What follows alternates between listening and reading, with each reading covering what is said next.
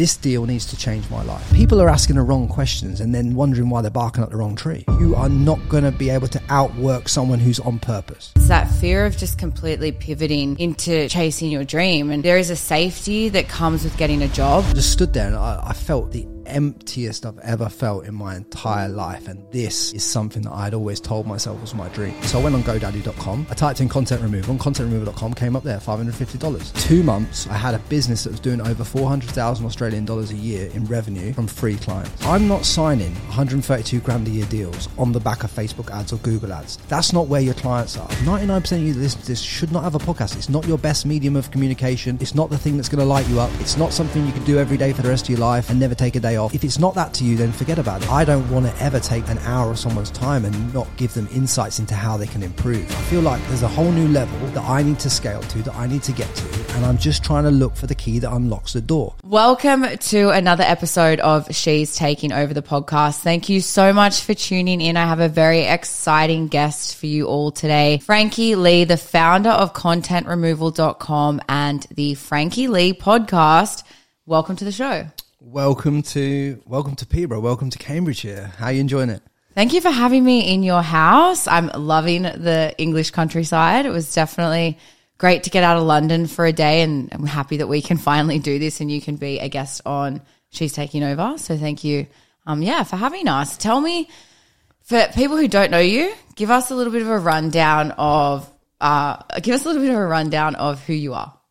Well, I suppose uh, let's let's let's take it back. Um, I I left the UK back in 2014 to come to Australia. I was just a carpenter and joiner by trade, and coming to Australia changed my life. You know, I got I got out of work, swapping time for money, and I, you know, I had I've had a boxing gym in Australia. I've done sales. I eventually got into my own online business and built contentremoval.com, and then stepped into podcasting later on along my journey as well. It's been a real wild, exciting like the depth of learning and knowledge that I've picked up along doing so many multifacets of different work and Yeah. work and meeting different people. It's just, it's just been a whole, I know I hate the word, but it's just been a whole journey in itself the last 10 years. Like it's just really been, really been powerful. So you started in carpentry and then went into uh, contentremoval.com. Well, uh, no, no. This is this is what a lot of people think. You see, I I, I went to Australia as a carpenter and joiner and, and, and used that to get residency and was, Okay. and was shop fitting, was doing like all the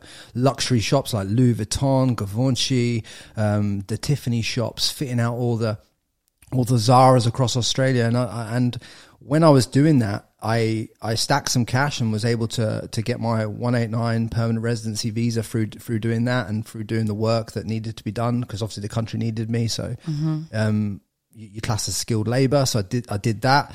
Then I used some of the money that I'd made to set up my my dream, the pur- my purpose of going to Australia because I was a professional boxing trainer as well on the side. I wanted to have this boxing gym in the Gold Coast. I called it Frankie Knuckles. I set it up. I kitted it out. Just a double garage unit, but to me, it was everything to me because it was, it was my dream, you know.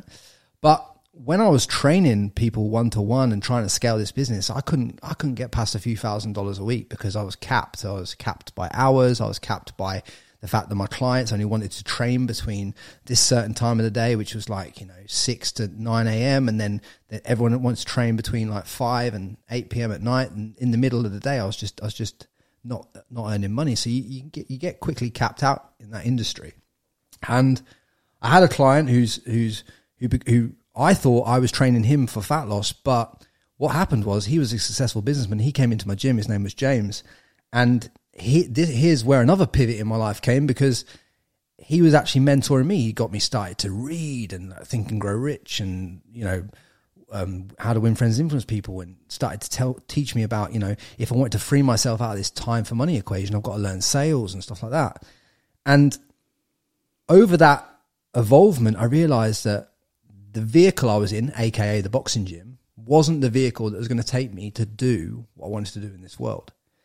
And that hurt me because I had put my heart and soul into chasing this mission of having this boxing gym for working at world title level for doing this for doing that but then had to realize that my ladder was leaning against the wrong wall that was a painful painful moment that i think a lot of men a lot of women have to go through that moment where they have to kind of divorce themselves from the idea that they think is their thing and go and do something else and i went into sales and I was successful. Worked for a couple of marketing companies and became top sales guy.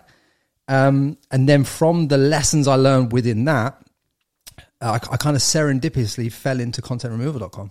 Wow, what a journey and where to start from there. So with Frankie Knuckles, I love the name. Well done with with that branding and obviously creating a business that is a vessel for you to have your own freedom as as a founder, as the boss, essentially. I'm curious to know why you started that business before you worked out that it wasn't your thing what was the underlying sort of purpose that that business was allowing allowing you to achieve, or you hoped it would allow you to achieve? achieve? Well, I, I was I was in a phase of my life where um, I'd been around boxing for since my younger days, obviously, and I realized I wasn't good enough to achieve the highest level in boxing and as a, as a, as a fighter myself. So I'd gone into the professional. I, I was one of the youngest licensed British professional boxing trainers of the time, right? But I realized later on that I was doing that because I was attached to the ego of what people thought of me by doing that. And I hadn't realized this at the time. So building the boxing gym and all that, it's I'd attached myself to the identity as Frankie Lee, the professional boxing trainer. So I'd built that predicated off my ladder being lent against the, the wall that wasn't right for me. I hadn't worked that out at that time in my life. I think I was like 26, 27. I was still learning a lot about who I am as a man, struggling to come to terms with the fact that I couldn't be a professional boxer at the level I wanted to be. So it's like, well, if you're struggling with that and you're having a, an identity crisis with that, you do something else to try and make up for it. And it, it was like I was trying to prove to the world that I was good enough in this in the boxing mm-hmm. thing.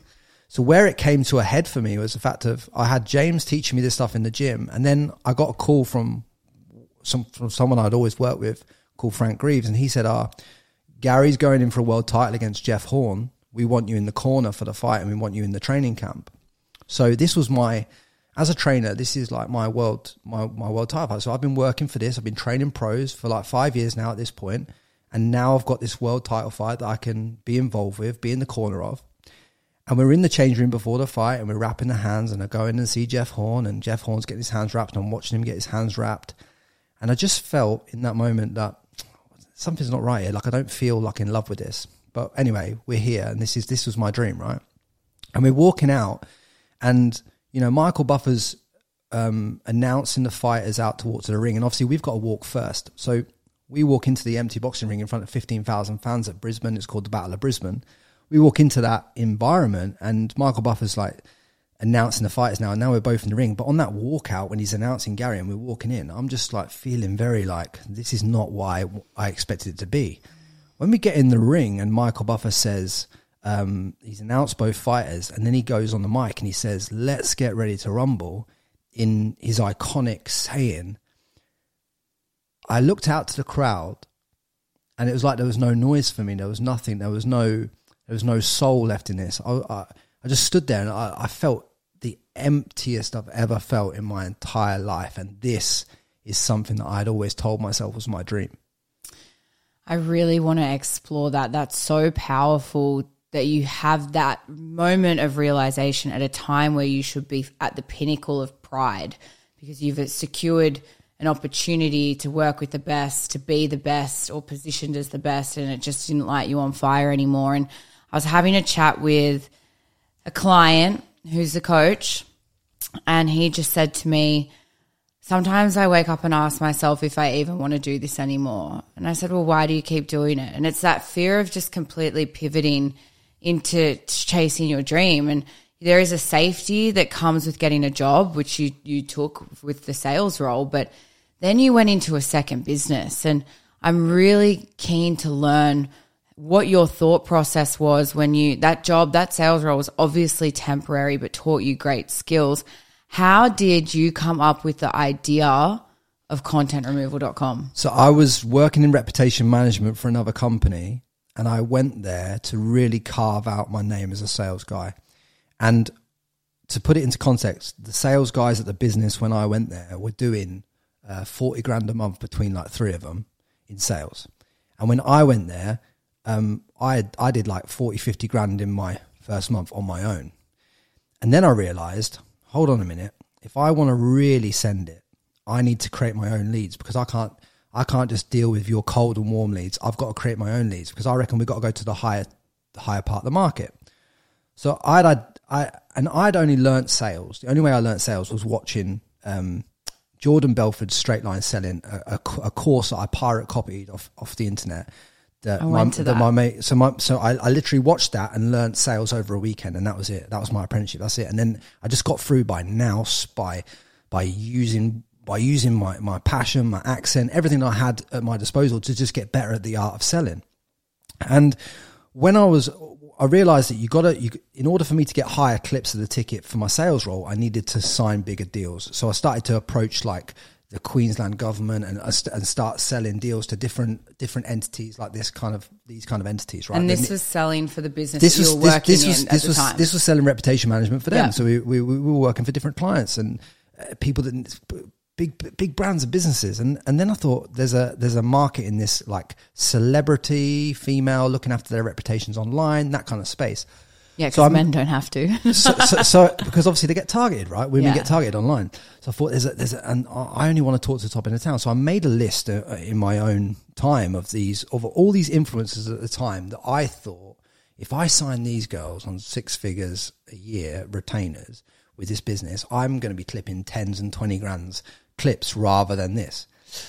Um, so I started to started to actively reach out to that. I by this point I've got now to where I'm selling 150 grand of reputation management a month. The other team over here are still only selling 40 or 50. So I'm I'm out earning three other sales guys in this role. So I I thought, but here was my problem. My problem was I was getting paid this money, but I was getting smashed by tax because I, I realized then, hold on a minute, I'm in the wrong boat here. I'm, I'm an employee. So I need equity. So I go to the owner. I said, let's have a meeting. So I had a meeting. I presented him with a plan that I wanted to have 5% equity of this business, right? Because I had no sales contract. I had no contracts. I had no non-compete, none of that, none of that crap. So, because I'd never signed one because I didn't, I didn't like, didn't like the idea of that. I just wanted to prove myself first. The, the, we, we went down that process and they came back with a minute offer that they were going to offer me like 0.5% earning after I'd done another two years or something I found insulting. So I quit, but I'd already started contacting these, these um, women and, and, but I'd not heard anything back. So on my gardening leave while I'm on the beach, I get a call from this head of PR from this, from this firm. And she's talking to me about reputation management because I'd reached, reached out about reputation management. And as we're talking, she said to me on the phone, it's a pivotal moment in my life. She said to me, Frankie, I get what you're saying about reputation management, but isn't that like a plumber pushing pushing shit down in the toilet? Like, because she was South African, so she said to me, "Isn't that like a plumber pushing shit down in the toilet and it coming back up? Why can't we just remove the content?" And I went, "What do you mean content removal?" She goes, "Yeah, content removal." And I was like, "So you're telling me if I can figure out a way that we can remove the content at scale, that, that, that that's a deal that you want to do?" She's like, "Yeah." I thought, well, that's proved the market. So I went on GoDaddy.com. I typed in content removal and contentremoval.com came up there, $550. I bought content removal.com. I chucked a Wix website on there, one pager, boom, boom, boom, with a, with a contact page on there. And then I said to, I, and then I thought, this deal needs to change my life, right? So I presented a deal, and this is this is actionable insight for the audience. I want them to take away on how I position this deal because this deal this deal was how you this is how you unlock free into paid. So I positioned a deal with them as you send me the piece of content that you want to remove. So they sent me a list of 12 items. I said, once we've removed five, we'll sign this contract that I'll remove these for free. I'll go and remove them. Once we've removed five, it unlocks this contract at this price. Okay. I didn't know how to price content removal and I didn't know how to remove content. But I got them to sign the contract to say that once we'd removed five, it, unlock, it unlocked a deal. I needed a deal at that time that changed my life, you know, uh, uh, and a life changing deal from, I needed to figure out how to price that deal. So I didn't know how to price it. So I took the mortgage I had left on my house in the UK. I added that to what I needed to earn a year and I came to about 132 grand at the time. So I, I wrote down 132 grand. The contract split it over 12 months. It was about 11, 11 two a month or whatever it was. And I send off this thing. They go, yep, you remove five. That unlocks this deal. So there I am. Now I don't know how to remove content. But at this time, two of my girl mates in the UK were going um, through this. th- th- They'd, they'd been exposed by this website AnonIB where, where men were going on there. I don't know what, for what reason men would do this, but they were sharing their nudes online in a massive forum. And these girls have reached out to me because they know I'm in reputation management and they're saying, how do we solve this problem? I said, don't worry, I've got contentremoval.com. I'll sort it out. so I use them and removing their nudes for them as my test case study and then use what I learned for that to remove content for this, this celebrity client that I signed. And then I signed her on 132, 132 grand a year, right? Once I signed that deal, I thought, wow, there's a process to this. So then I signed two in quick succession inside about another six to eight weeks, I signed another one, another two of the biggest girls in Australia, and inside um, two months, I had a business that was doing over four hundred thousand Australian dollars a year in revenue from free clients. Wow! Wow! Wow! Wow! Okay, where to start? Well done. I love your story. I love talking to people who have moved countries and you know, to have worked as a tradie and elevated so quickly up the ladder to, and moving that ladder, as you said, to then do what you did. And in a way, when you were in that sales role and you'd worked out that you'd tripled your competition within the business, you'd validated something that you hadn't even recognized yet, right? This, this, um, reputation management service, you've kind of already validated your business and then to start a business, contentremoval.com, and not even know what you're doing, it takes a huge amount of grit and confidence. And to actually then go and get a result when you don't know how to do it. What made you push through that fear and anxiety? I, because I, I, I, can tell you honestly, when I it, it when I came to Australia, right, I had six thousand dollars a pair of boxing gloves, a pair of boxing boots, and a, and a bag of clothes, and a dream, like a real dream. I wanted to change my life, and it changed my absolute life.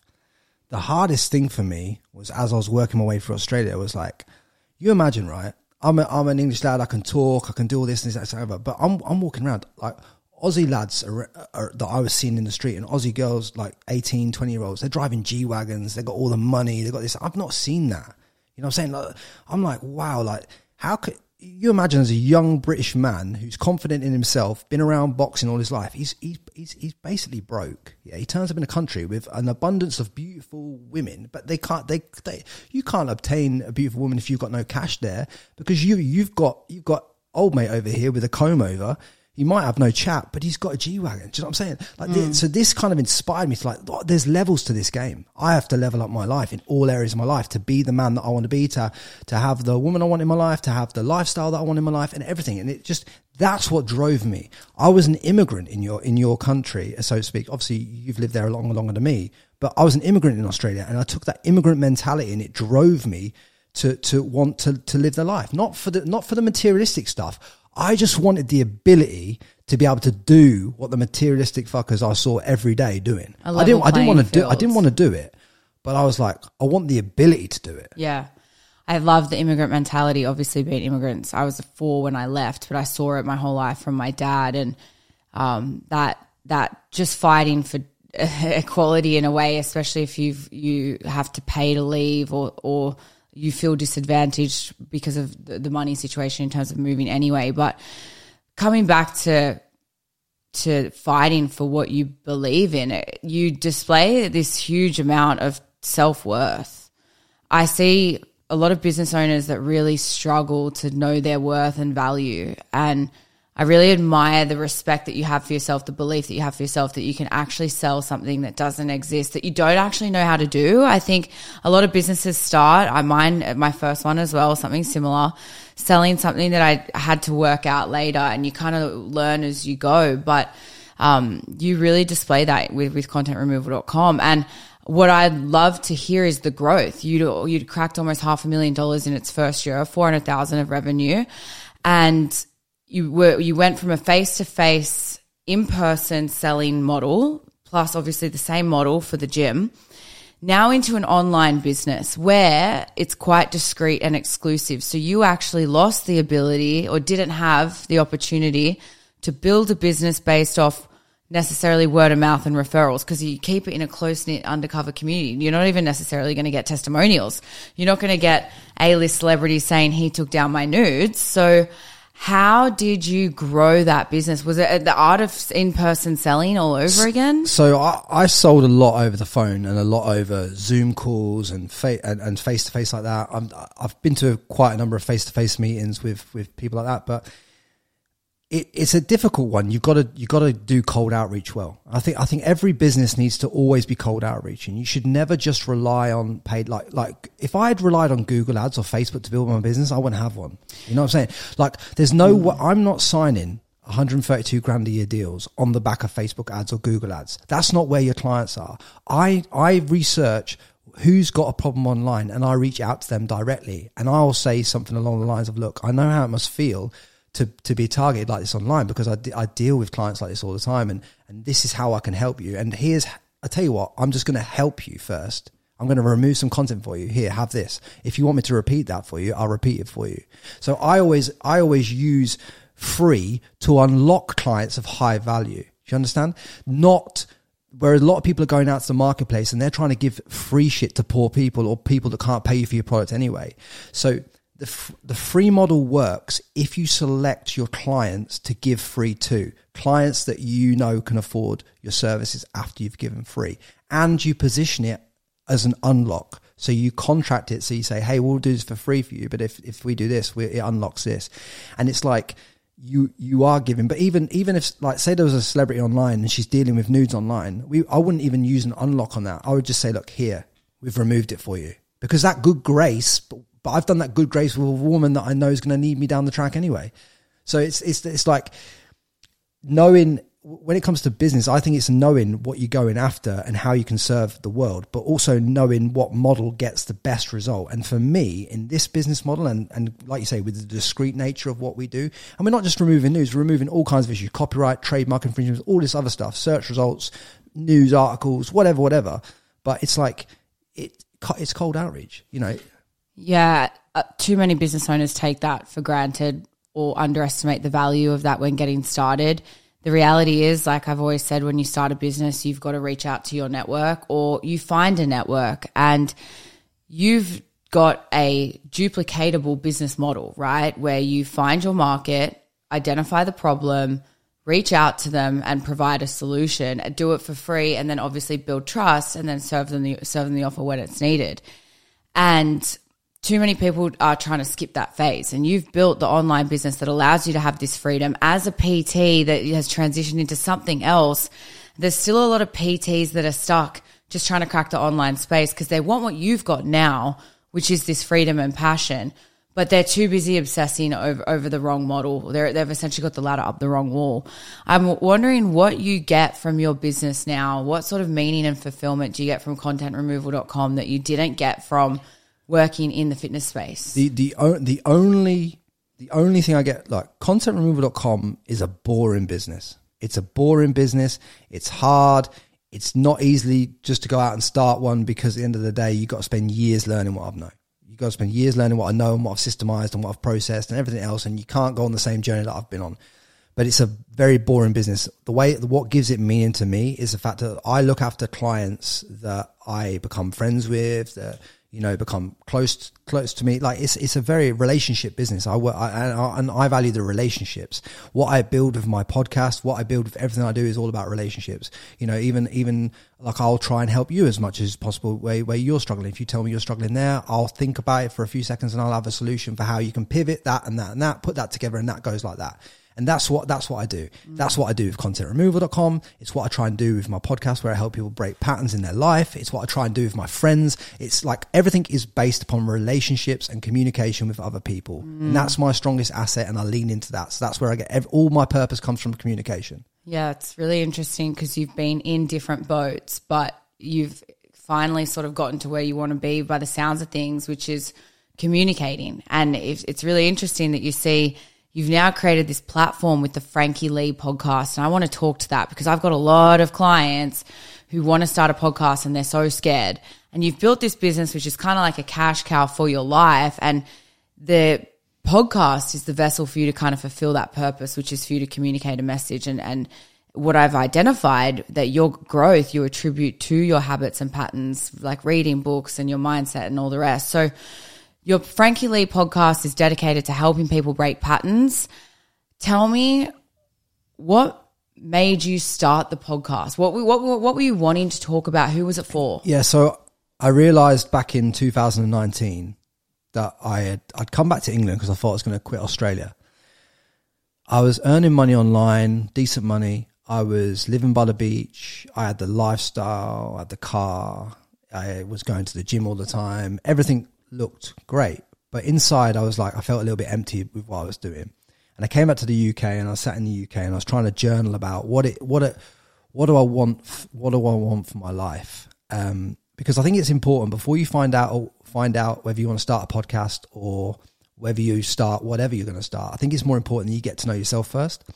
So I sat there with a journal and I, I knew writing things down was a great way for me to work things out and to meditate. So I was I was writing this journal like you know my what I thought my best assets were, and I figured that my best asset that I had from what I could see was communication, was speaking, this, that, and the other. And I'd always had this vision for this. Um, then I put this vision of mine for the podcast next to my best asset. Why do I tell you that first to caveat this? Because I think a lot of people are going out there trying to start a podcast or trying to start something, trying to start this, but they may be a better, they may communicate better through writing than they do through through speaking. So it's like, well, pick your medium that you communicate best for in order for you. Mm-hmm. So I'm sat here in England and, and I'm stressing about what I want. And then I, before I started this podcast and before I went on this whole this whole pivot, I first before anything else, I I, I wanted to set a why statement so that it had a core reason. Most people that start a podcast or most people that lean into anything, they don't have a, a why for doing it, which is why it falls over, which is why when you go through the hard times and the, the times where you get hit in the face and you want to give up, you can't get through that time because you never had no why and you never started, you never knew the reason you were starting in the first place. Mm-hmm. So I, my why statement for, before I even set, before I even recorded a piece of content was to help people break patterns and flip perspectives in their life so that they can have more clarity, more direction and more success in whatever they're doing.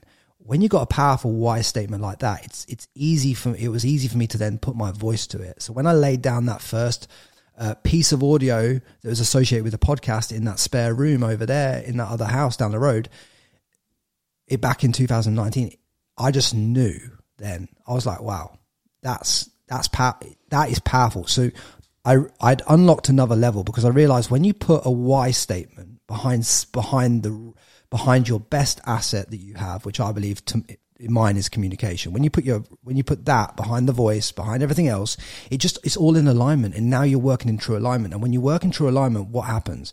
You get lit up from the inside out. And other people don't just listen to my podcast; they feel it, and that's very important. You cannot teach feeling in podcasting. And not many podcasters can recreate the feeling because when I speak, you feel like I'm talking to you because I am, because that's was designed from the start because that's the feeling I put to the podcast, right? Mm. So th- that that is very important that, that, you have that kind of feeling in anything that you pursue in life, in anything. If it, if it's if it's not purposeful, it's, and it's not under the right why statement, you are putting your ladder against the wrong wall and you're pissing up the wrong tree. That's so powerful. I love that. And a lot of people start podcasts as an easy way to make content. I see it. I advise it. You know, if you if you're time poor, want to make reels, for, record. A, they Ex- say if you want to make reels, record a forty minute conversation, cut it up. You got content. That's exactly. what everyone. That's what everyone says. But the, but but it doesn't mean the reels are any good. It doesn't mean the content's any good. It, it, you didn't align the modality of making the content. There wasn't any. Per, the only purpose behind it was the outcome the podcast, I create the podcast not for the outcome. I enjoy the rep not the outcome. Yeah. When you can fall in love with the rep, whether it gets one download or whether it gets a thousand download, when you when you know that you're putting out your best voice to the world, you're putting your best foot forward in order to help and serve other people. When you are that guided and that aligned, the people will feel it. They will tune into you. They'll listen to you. They will they will get on board with your podcast. They will they'll they'll embody what you embody, and they will and you will build a raving fan base predicated on that. But when you just try and podcast for content, for reels, for this, for that, you are not going to be able to outwork someone who's on purpose. Mm. Never. So you're never, you, you are just going to be left with another job now that creates more content when we don't need, the world doesn't need more content. The world, the world needs more purpose. Yeah. Wow. I love that. And you've really done well with it. You've scaled it. You've you've got twenty thousand downloads weekly. You're on multiple platforms. You've had huge guests internationally. How did you get from your first episode to where you are now? If you had to list what you did, gi- th- give us a rundown. I, I think I think weekly, if you're looking at download numbers across Apple, Spotify, and YouTube as well on long form content, we're probably at like 50, 60,000 a week. Wow. Like, so it's it's pretty good, and I've I've been as has been of you know in some weeks I've done as much as 100k a week, which is great, fantastic.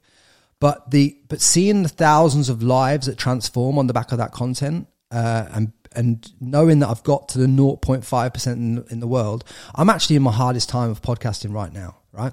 Because I'm at the point where I'm like, oh man, I'll just what have I got to do to break through? Because I'm because that's how I feel right now. I feel like there's a there's a whole new level that I need to scale to, that I need to get to, and I'm just trying to look for the key that unlocks the door. Mm-hmm. And when you feel like this, but it's purposeful, you don't quit. You just you just you just find you can just keep searching for the key that's going to unlock the door to the new level you need to go to.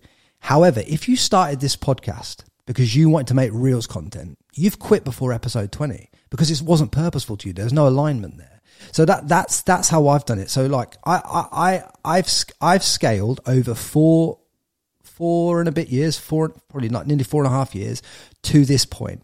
I've put a, rep out, a podcast out every week. I don't care whether the analytics is going up, down, left, right, whatever. I just do it because the rep is what counts. Because I I put all my um, value and everything else into the rep, not into the outcome of the rep. So when I go into the gym and I'm doing curls, I'm putting intensity into the curl. I'm not worried about how big the bicep is on the back end of it. I'm not worried about that. The bicep does what it does. If I put the right nutrition into the bicep, uh, into the body, the body grows how it grows. All I can control is is what I put. Well, the only things I can control is what nutrition I put into my body, what how many days a week I train, and the intensity I train at, and the volume I lift at. Right from a physical point of view. So I'm going to focus there then. I'm not going to focus on the outcome in the mirror. The outcome in the mirror will go wherever it goes. It does whatever it does. But I'll focus on the inputs. And too many people are just focusing on, I make this content, I get 40 reels now, and those 40 reels can, and they get disappointed in how many views they get on hmm. social media. Why do you think the views are, why do you think the views are so low? But the views are so low because the purpose going into it was just all wrong. Like everything was wrong. You feel shit. You've created content you know is not your best work. Mm-hmm. Everything's out of alignment and, and, and like I said before, you feel shit. So mm. it's like br- bring it back to yourself, who you are. Let's discover who you are first. Let's let's look inward. Let's let's pause on everything we're doing and just go. What do I feel are my best assets? Mm. What are the list of what am I best at? Where's my attention going? If you want to find your passion and your purpose, look where your attention's going. And it, and that doesn't mean that if if you go through your Google search history or your YouTube search history, that doesn't mean that just because you search golf and you watch golf all the time that you have to be a top professional golfer. That means you could start an e-commerce brand that sells golf merch to left-handed golfers that makes that make vast amounts of cash. It's still in a line with your passion and your purpose. I'm just showing you how you can find it. You see what I'm saying? There's people are asking the wrong questions and then wondering why they're barking up the wrong tree. Starting a podcast is like starting a business. And from what you've just said, look at where your attention's going. You know, I always say in business, when you're building a brand, what are your core values? And when you work with a customer base, who aligns with those core values? And you've really done that. You've interviewed some amazing people, all in the industry or in the space. They don't really stray too far from your core values. And I can say that because I know you. So, what would you say would be the core values of the Frankie Lee podcast? I know obviously I, I, I can identify as a as your market being growth um, and and or being growth minded and devoted to the cause. But what would what do you want the Frankie Lee podcast to be known for? I don't. I want it to be known as a podcast that you don't just listen to; you feel it on every level of yourself, because that's how you, you can't trans you can't transform anybody if they can't feel what you're saying. When I say something to you and and you have the aha moments that I've seen you have in your life, why are you having those aha moments? Because you feel what I'm saying to you and the way it's communicated. You feel that, right? Other people might feel what my what my uh, guest says. That's because of the way I ask a question to get the feeling out of the guest so the guest can articulate the feeling because I need them to artic- articulate the feeling so that, so that you can understand it on the end of it, right? Not many people are doing podcasting the way that I do it and not many people could recreate it because they don't have the why statement that aligns them to even recreate it. So podcasting is a very individual game. Can any one of you start a podcast? Absolutely. Go for your life. But should you start a podcast? 99% of you that listen to this should not have a podcast. It's not your best medium of communication. It's not the, it's not the thing that's going to light you up. It's not something you could do every day for the rest of your life and never take a day off. It's, if it's not that to you, then forget about it. But you have the opportunity now to find whatever that is for you. And I encourage you to find it as soon as possible. Mm. just because it's a trendy medium doesn't mean it is for you and that's super important. People don't like doing if you don't like doing something it shines through. If you love it it shines through. And you obviously love it. And you said one word that hit home to me which is transformative. You want your podcast experience to be transformative. You start an episode a version of you and by time you get to the end of it you are different or you've transformed a thought or a state of being your energy is higher. And it's just like an online coaching experience or anything from start to end right? Your episodes obviously just a bit shorter than a, than a program. But that then makes me think if that was your core driving factor that that transformative feeling break patterns to transform into whatever and wherever you want to go you've obviously then chosen guests that embody or resemble transform, like being being that being transformative. How did you get guests on your podcast? How did you get your first guest, and then how did you scale to getting Kayla so- Itsines? So, Kayla, well, Kayla Itsines is a good friend of mine. Um, you know, we've had a relationship in terms of friendship for, for many years now. Um, and I, I started with my, my personal trainer, George, because I needed to get out the gate. I started, I did a couple of, I did, the first podcast I put down was called my 2020 vision, which I launched in 2019 as, as my 20, my vision for 2020. Did a second episode. Um, and, and then there was, between the first episode and the second episode, there's a bit of a gap. And then, and then I put a second episode down. There's a bit of a gap, and uh, probably about six months. And then in 2020, um, you'll see the date from about episode three. I, I started having guests on, and that's I think from COVID. From COVID, when COVID when COVID came through Australia, and I was back in Australia, I just come back, got my residency, and then I started to started to spin from there. But you don't start like people see like you know I've had Adrian Portelli on, I've had Kayla Itsines on, I've had the founder of Reebok on, I've had um, many CEOs of big brands on there, you know, and and you know the Ryan Terrys of the fitness world, the James Smiths, the Matt Morsias, the you know all, all these all these phenomenal people. Have a look through the guest list, but you don't start there. You know you have to do the reps and uh, just just it's not about people look at where podcasts are or where anyone is in and this is the comparison theory thing we were talking about earlier off the podcast it's like i can look at where steven bartlett is or where chris williamson is but it's not reflective of, of my journey so it's pointless it's pointless pointing the direction and looking there because you can't you can't gain anything from it you have to start where you are with what you have you, you just have to do what you can with what you've got in the time that you're in and just put your best foot forward. And once you've decided you're going to do something and once you've positioned yourself to know that that's what you're meant to be doing because you know who you are and you've done the why you've asked yourself why you're doing it five times and gone why why why why why. And once you're in, once you know you're in alignment the pursuit is pursue doing the reps of whatever you're trying to achieve. Whether that's a podcast whether that's this whether that's that pursue it and when you pursue the reps you get better and better and better. And that's that's how i've scaled guests and back to your question. That's how i've scaled guests. So i started at george and then i built it up and i built it up and then and then i had a breakthrough and i and i was training in the gym with um ellie gonzalez ellie gonzalez so i got ellie gonzalez on I was training in the gym with Brooklyn Kelly, so I got Brooklyn Kelly on, and then I got um, then I got Mitch Orville on, and then that opened me up to get Davie Fogarty on early days, and then I then I, I used that, and I got and I got the Hismile Boys on, and I got Lester Javalona on because I was helping him with some other stuff, and then I did- you know I just pivot, pivot, pivot, pivot, pivot, and get and got people to introduce me to people and building my network and doing this and doing that, and it's it's a constant evolvement of self. It's like I'm the question I'm asking myself at the minute is this, right? Who does Frankie Lee have to become in order to get to the 0.1% of podcasting? Who does he have to become? Who do I have to evolve to be? If because I'm in the top 0.5%, but I want to be the top 0.1%. So I have to fully reinvent myself. Maybe I have to reinvent the way I dress. Maybe I have to reinvent the way I, present myself. Maybe I have to re- um, change my location. Maybe I have to do this. All these questions have to be asked. But when it comes to starting anything or it comes to booking guests or this, that, and the other, what, what you asked me before, it's like just put your best foot forward, do the best you can in the time you're in, and just keep elevating, keep elevating little by little by little by little. And the only thing that's going to stop me getting to the top of the podcasting game, the only thing is if I stop, right? If I stop, I stop myself. No one else stops me. There's no one else in the world that can stop me going where I'm going. But the only one that can choose to stop that trajectory is me. And if I quit on myself, and I've got no quit in me, and I want everyone that listens to this podcast to, to listen to what I've just said there, I want you, yes, you listening to this right now, to have no quit in you when you decide that you want to lead your ladder against the right wall, then have no quit in you. And as long as you don't stop the reps from that point on, you can't not have a form, a form of success in this world.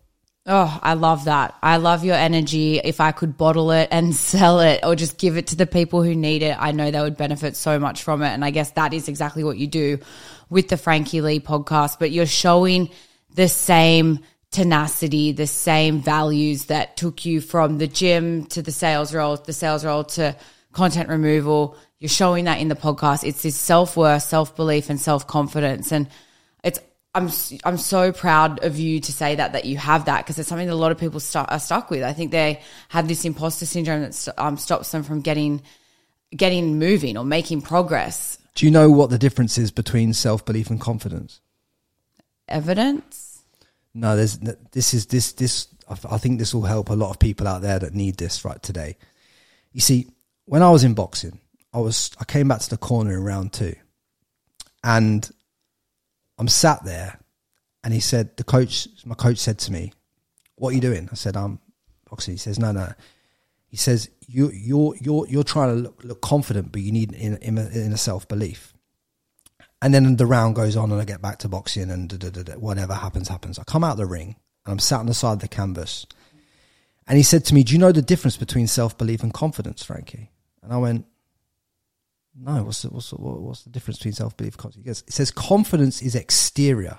It's a sheet. It's a sheet. It's a mirror in front of you. If you box on confidence, right? When someone hits the glass in the right place, the glass shatters. The confidence is gone.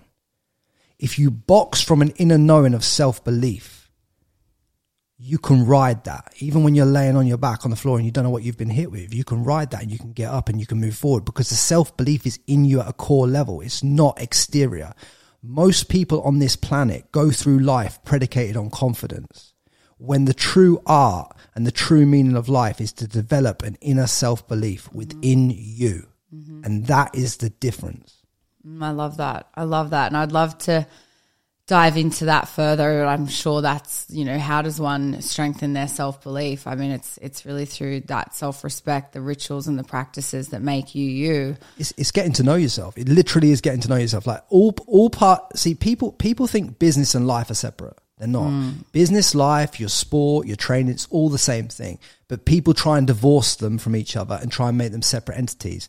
No, you will do better in business by having a self belief in what you're doing. You'll do better in the gym by having a self belief in how you're training. You'll do better in life and in relationships by having a deep inner knowing of who you are. So if that is the truth, then, and you agree with me on that statement, wouldn't it be worth the time that you take where you sit and journal, where you sit and meditate, where you sit and, and, and, and you take gratitude for what you actually have right now? Wouldn't it be great then if, if we know all that to look inward for the answers rather than to look into our exterior environment? So maybe then it isn't you don't need to start another business. Maybe you don't need to start another podcast. Maybe you don't need to start anything. Maybe today you just take the time to go inward and ask yourself questions that are fucking hard. Ask yourself questions that, you know, may bring tears to your eyes because they're so invasive and you've never been that invasive on yourself before. But the answers and the wisdom and the, and the, de- the depth that comes from that that gives you your self belief because now you truly know who you are. And if you truly know who you are in these areas of your life that are the most difficult to you, you can build anything. And what you build will be the most purposeful building. So you're not, you're no longer building businesses or building your sport or building your confidence on sand anymore. You start to build it on solid foundation. And that's what business, that's what life, that's what success, that's what everything is. It's like align what you should be doing with, with your exterior world. Stop trying to align the exterior world with what you think you should be doing and not even know yourself at the back of it. Because that's why people get vast amounts of wealth. That's why people achieve all forms of success and feel like they're empty because you've never really took that inward step and looked looked within yourself. So powerful. It it's an integration. It's work life integration. It's you lose yourself to trying to find balance when you're trying to split the pie and say business, health, personal relationships, hobbies, family life. It's the whole. Yeah, it's this integ- I, I really believe it's this integrated approach. And when you live a life of alignment, then everything starts to grow with that. And if you look at your business or you look at my business or you look at anyone's business, your business should serve two two key objectives. One, it should serve you in your life and how you want to live it, right? And it should serve your client some value as well, obviously, to be able to sell, to be a saleable asset, yeah. So there's there's two key stakeholders it needs to serve there, right? The problem is most businesses serve other people but don't serve the owner. So they've built a business then that just traps them in equivalent to a job or something that destroys their soul, and then and then all of a sudden they're wondering, fuck, you know, I live in Australia but I never get to see the beach. Oh, I I I live in England but I never get to visit London. It's mm-hmm. like, well, you've just that's the whole problem. You've got to mm. design it from the inside out because then your exterior life reflects what you want internally. Mm-hmm. It's that purpose led so you have a purpose led podcast. And I want to take it back to that because that's why people listen to podcasts. They listen to learn, they do listen to transform. I love that you've said it so clearly. There it is again, your art of communication to take a person on a journey in 40 minutes or an hour or whatever it is from start to finish. It's a transformative experience. How do you ask questions? Just tell me, I, it's something like in in the in the podcast that I have that people listen to. I don't interview often enough, and I want to. I feel this myself because you know we're friends. We have a great chat, and then as soon as the cameras are rolling and the microphone's on, I'm kind of like, oh my god, pay attention. Remember how to structure it. Come back to it. Have a good flow. You don't want it to sound rigid. And I've got clients who I give this advice to to to get them to ask questions, or, or sorry, to encourage them to get guests on and ask questions you have a really nice flow with your podcast and what I've heard. It's conversational, but it always leads to the next question. It's not like bang, bang, bang interview style that's quite rigid.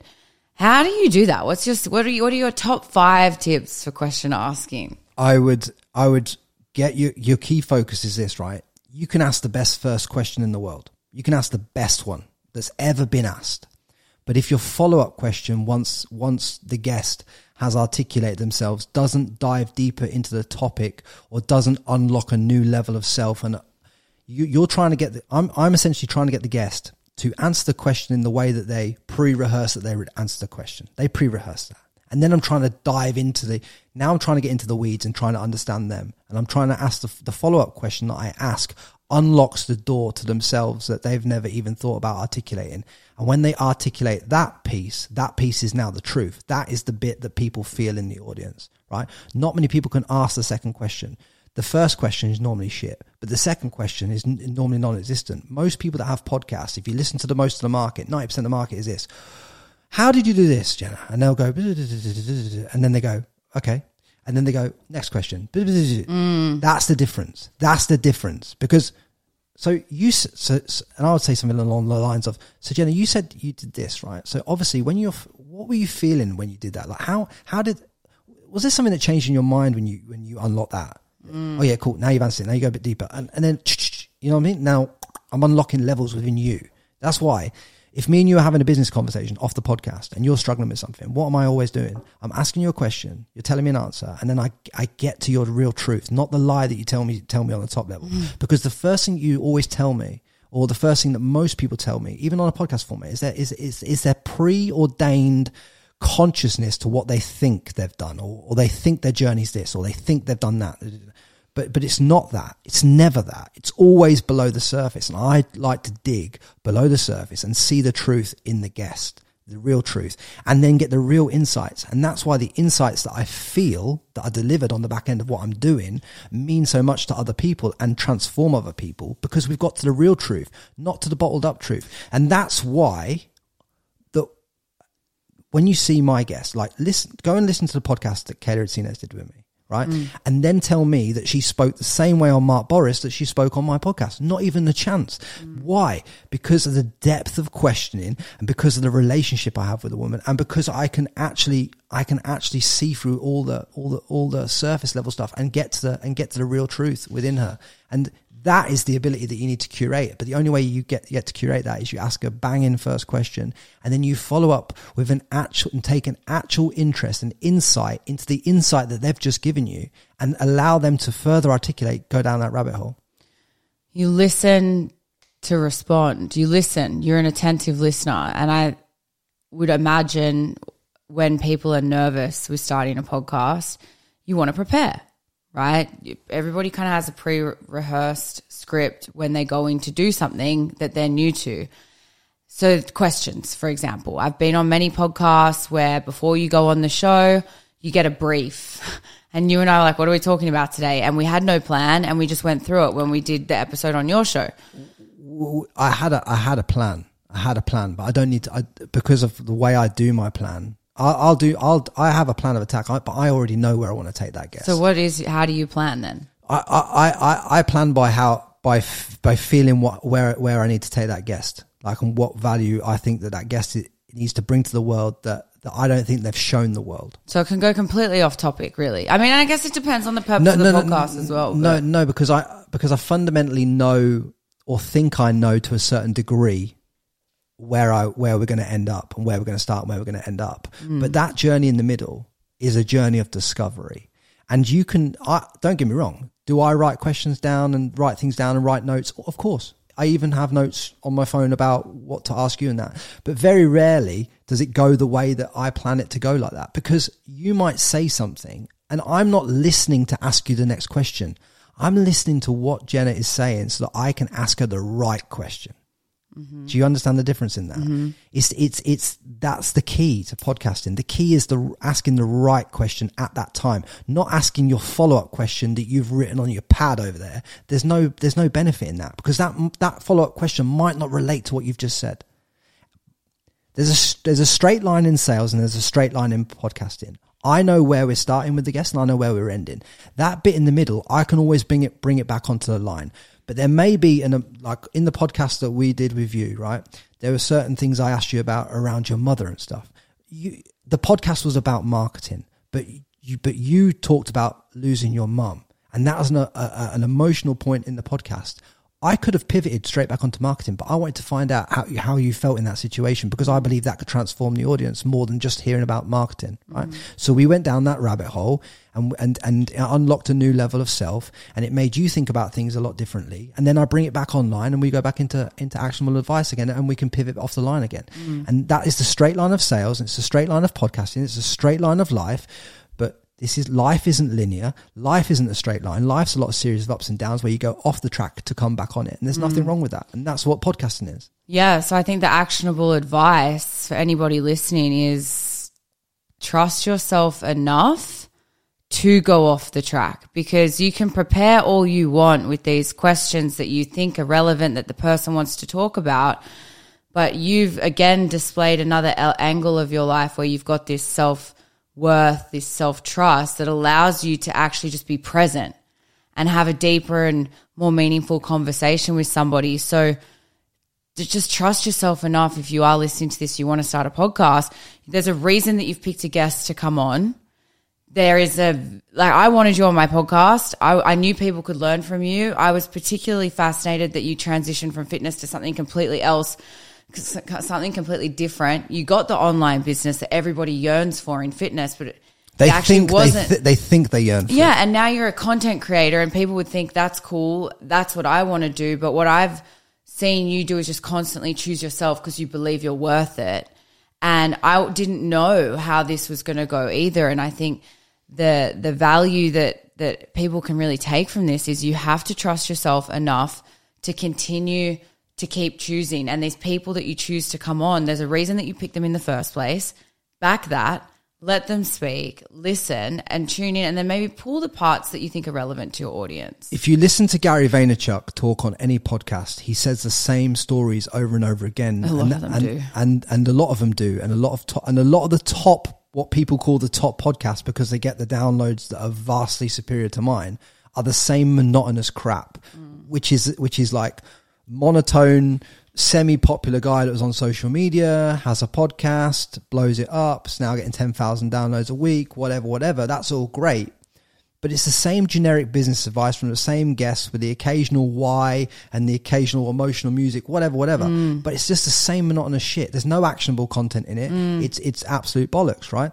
So because the art of real conversation and actual the, the the true art is taking an interest. When you came here today to come onto my podcast, you would have had as a businesswoman and as a as a woman that I know you are prepared, you'd have you'd have thought about, you know, where's it starting and where's it ending and, and kind of run through that in your head. All guests do that. But it didn't go it didn't go to those places that you thought it did because because we, we, we knew we know the start of your journey, we know the end of it at this moment in time.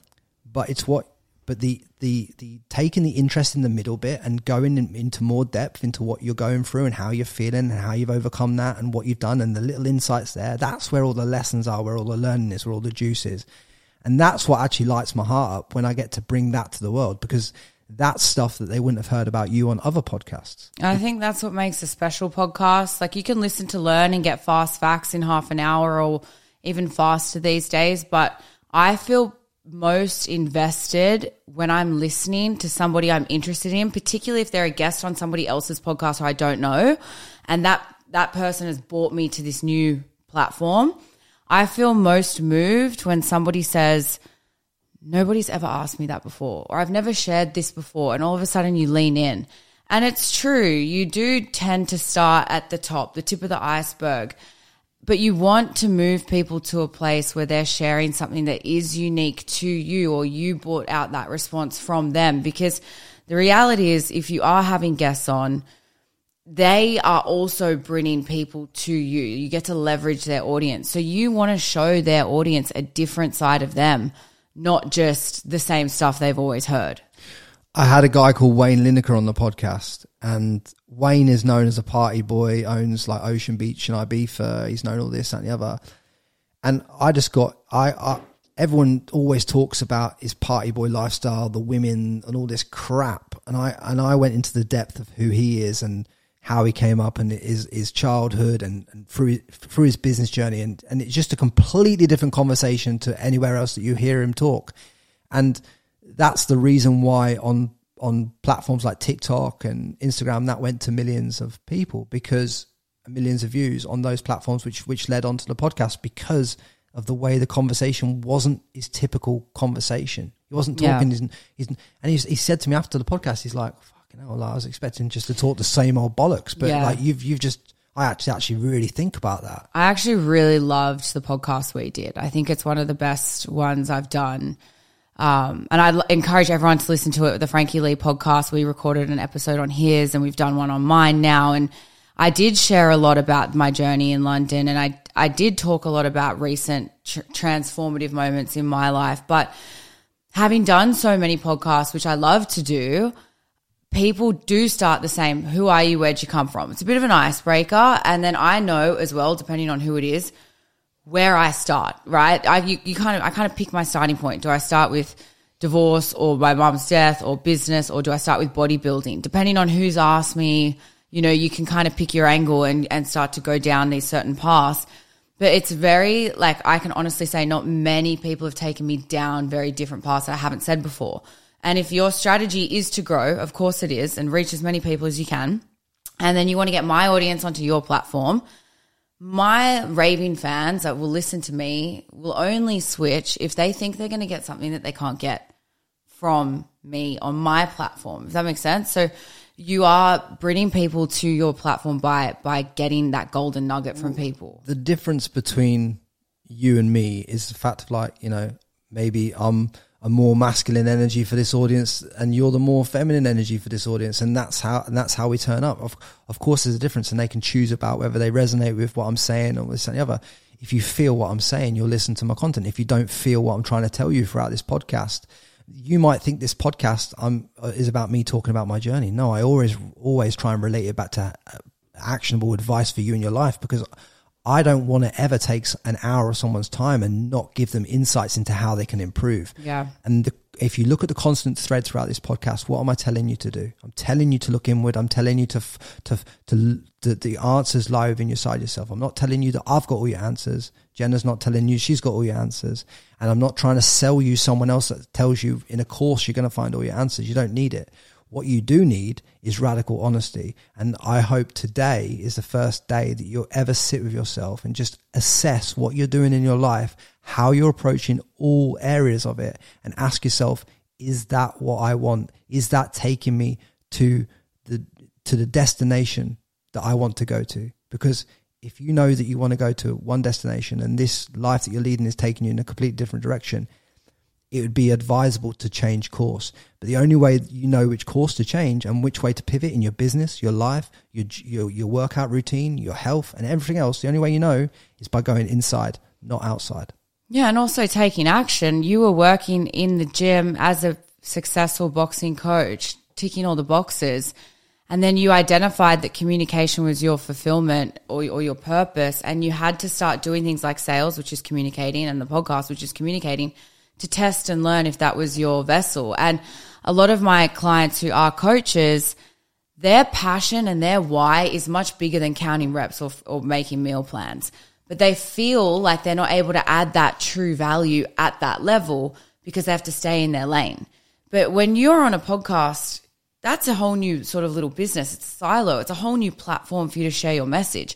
You may be a qualified coach counting reps and writing meal plans, but your passion is habit change. And so you dedicate your podcast to ha- like, I don't know, seven minutes to change your habits in a day, every single day, whatever it is. You can show up as whoever you want to be. It's your own show.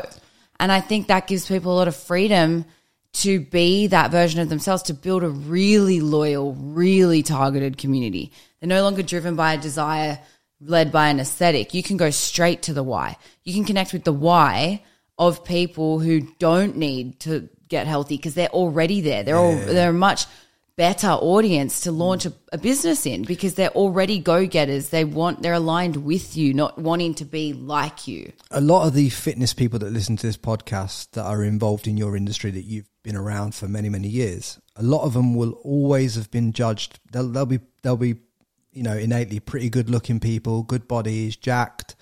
Um, the girls will the girls I, I already know what the girls instagrams will look like. There'll be lots of like comp prep photos you know booty shots in the mirror at the gym all this that and the other. The men will be like shirts off beach shots this that the other. I already know what their instagram profiles will look like. All i'll say is that a lot of the people that have profiles like this on the internet when they actually go home at night and they, they um I, I had this with a girl that i knew on the gold coast. She's very nice girl, but like she puts out that kind of shot because that's what gets the likes on Instagram. Mm. So she's attached her self worth now to the validation that she gets from posting. You know, if she does if she does that three point turn, pokes out her ass at EMF gym in the Gold Coast, she'll get she'll get ten thousand likes on a photo. If she showed someone of her uh, put a video of her doing breath work on the beach, she'll she'll get like a thousand likes. Do you understand the difference? But but but but what I'm saying is that's taking you away from your truth. So if someone like that wants to pivot, but they don't feel like they can pivot their existing platform at the moment because it's too much and it's too toxic and it's and it's too like polar opposite because they don't want to lose followers or something like that, and that's something that's stopping them. What podcasting or what another medium of communication allows you to do is it allows you to start a fresh start, being your true self, and then you can pivot your platform once you've once you've found your voice in in the other thing that you start. So that's what I'd encourage a lot of people to do is to is to sit down with themselves, do the inward work, figure out the, the, their best way of communicate, or the message that they want to communicate, their best way of communicating it, align that, start it on another platform. If it's and then you can change your social media over time to reflect this new self, but whilst you're building your audience over here in a new medium. It's just like starting a business. You know, you've got the outreach strategy that you had manual in person outreach. If you want to start that new medium, go find the people who have inspired you to become that way yourself and ask them to be the first to come on, collaborate with them, share with them, get in exposure to their audience and then leverage them to get new guests on. And then all of a sudden you're building a new brand, a new identity in the space. But it comes with doing the thing, finding the people and taking action. Really, it's it, when it, I'll take it back to podcasting again, Jenna. Like as simple as this, you might be the fitness competitor that's competing at IFBB level and doing all that stuff, and your Instagram might portray you as the IFBB model, and you're attached to that kind of uh, ilk of being that kind of ilk of person. The same way that I was attached, like I said, to being the professional boxing trainer. The same way. It's the same. It's the same thing. IFBB pro, professional boxing trainer, same thing online personal trainer, professional boxing trainer, same thing identity. You've, you've attached yourself to an identity.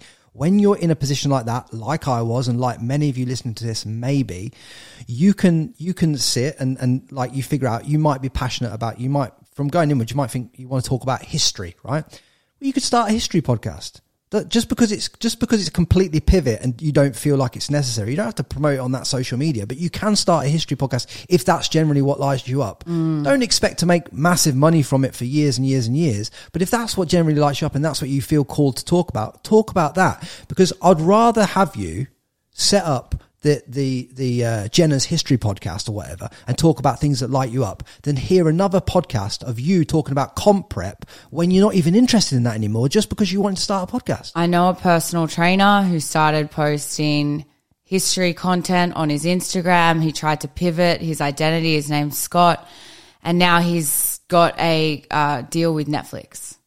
And this to me was mind blowing because I remember seeing him starting to talk about history. It obviously cut through the noise on my feed because my feed is not history. But you actually have to live your truth if you want to attract what you want in life. And there's people who are like, I hate when people say that, live your truth. Okay, fine. Call it whatever you want, but do what you want.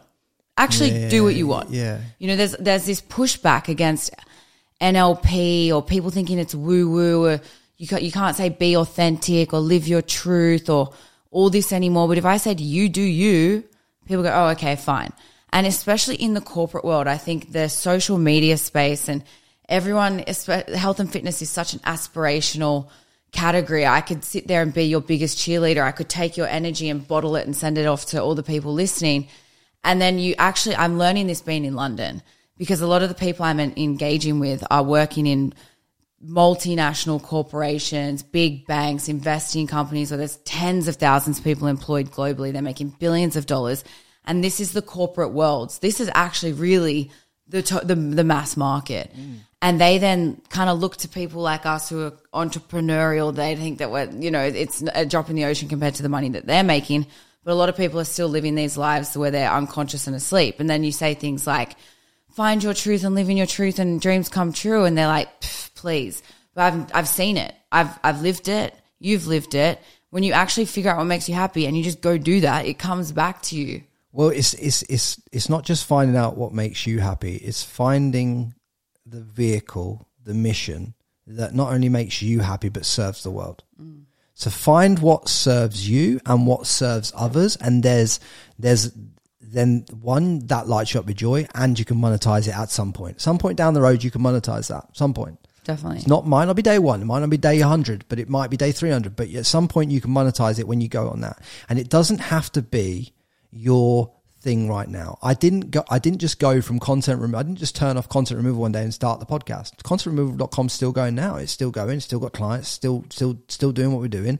Um, I've not monetized the podcast yet or got any time, type of that element in it yet. So mm. what funds it? Well, contentremoval.com funds it. I fund it. That's the reason why that is like that is because I know the longer I can delay the gratification of monetization, the bigger I can monetize it in a more profound way that impacts more people. So it's, it, you have to be willing to keep the vehicle go. I'm not saying abandon any vehicle that you're in right now.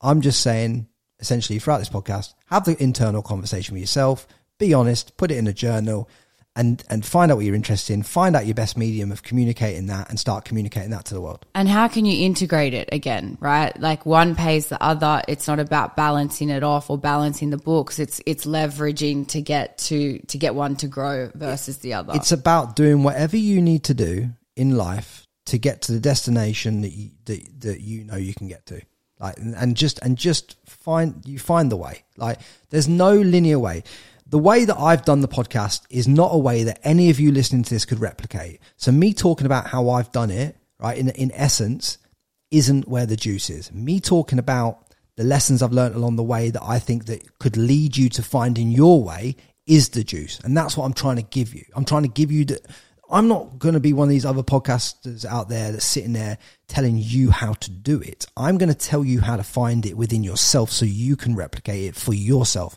because I know that your journey that you're on right now, as cru- as cr- as cringy as that sounds, is completely different and will always be different inherently to mine. And it cannot be like Jenna's. Like Jenna's just come out of, uh, you know, 20 days ago, she was in a coma. Like, how can I, I- I'm baffled by that. How you're even being able to be sit here doing this, but crazy.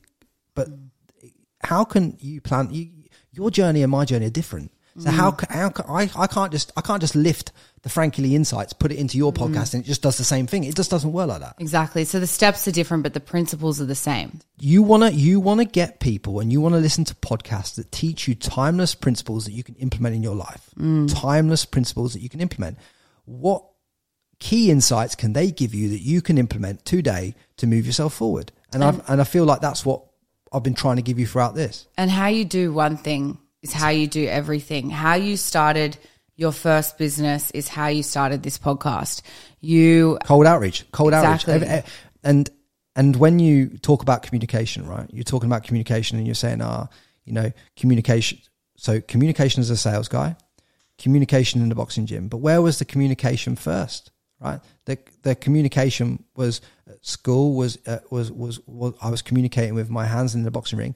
But when I became a boxing trainer, and when I was in the corner with professional fighters, that's where my, that's where I learned the true art of communication. Because when you've got sixty seconds with a professional that's just been put down in the third round of a fight, and you've got to in 50, in the first fifteen seconds stop a stem of flow of blood above his eye or below his eye or this and the other. You've got to stop the flow of blood. Then you've got forty five seconds to give him instructions, get him off of the stool and back into the and back into the fight. I've got thirty seconds to to give you every reason about why you should why you've got to step up and why you've got to be present and why you've got to move different and what you've got to do. Mm. And I've got to give him that instruction. And when when you're under that much pressure to deliver that much information in that short amount of time, you learn a hell of a lot about communication and how to get the best out of people.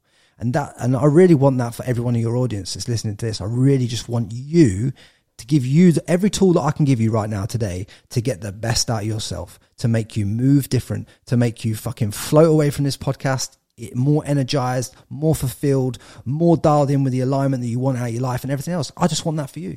I love that. We're very aligned there. That is the energy that I want to bring and wanted to bring to people when I created She's Taking Over. It's a level of confidence, it's a commitment to your cause to to go into any mission to uh, to take any task with that energy that you're going to take over it, you're going to dominate it because you know that you can. So thank you so much for bringing that to the podcast today. Where can people find you, Frankie? How can they listen to you and connect with you? So if you want to listen to the podcast, it's the Frankie Lee podcast on Apple and Spotify. Um, if you search the, the Frankie Lee podcast on YouTube, it's on there as well.